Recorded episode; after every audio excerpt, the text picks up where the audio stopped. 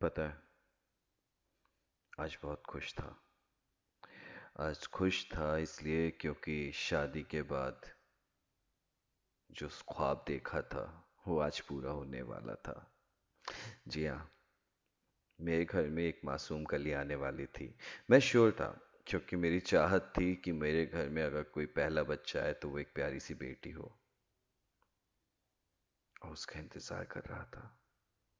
Hospital में जब मेरी वाइफ को लेबर रूम में ले गए, तब मैं बाहर बैठा बैठा सोच रहा था कि क्या होगा, कैसे होगा? सब ठीक तो रहेगा कि नहीं रहेगा?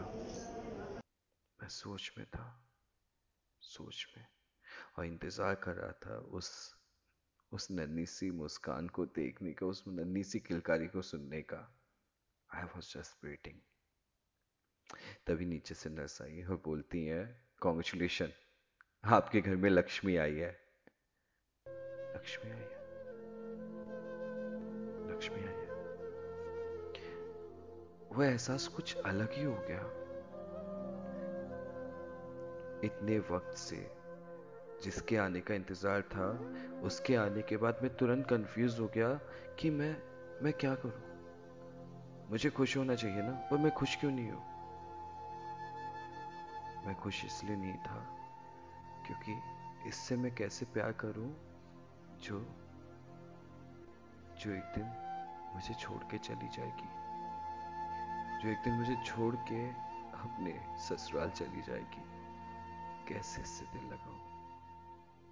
कैसे इससे इतना प्यार करूँ? नहीं कर सकता था। मैं बाहर बाहर उस रूम से बाहर खिड़की पे खड़ा होके झाँक रहा था।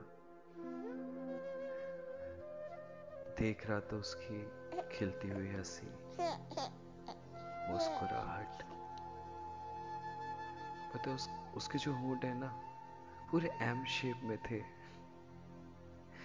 नन्ही सी जान रो रही थी।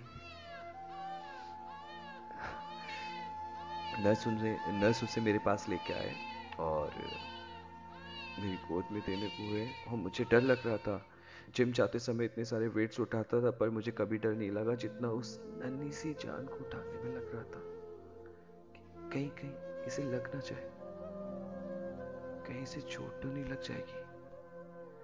उसे संभालते हुए मैंने अपनी बाहों में थाम लिया।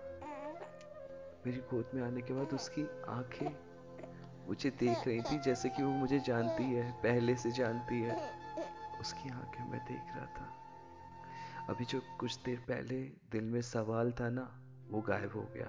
और जिस पल वो मेरी गोद में आई, मैं दुनिया की हर चीज़ भूल के सिर्फ़ अपनी प्यारी सी बेटी को देख रहा था। उसकी उंगलियाँ छोटी छोटी सी मेरी उंगलियों को पकड़ रही थी।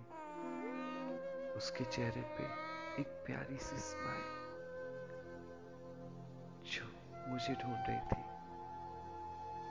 सच कहते सब लोग। बेटियों का प्यार, उसका कोई कंपैरिजन नहीं। सच कहते सब लोग। और उसे मैं गोद में लेके सुलाने लगा। सोचा मेरी चुया रानी, तुमको निन्नी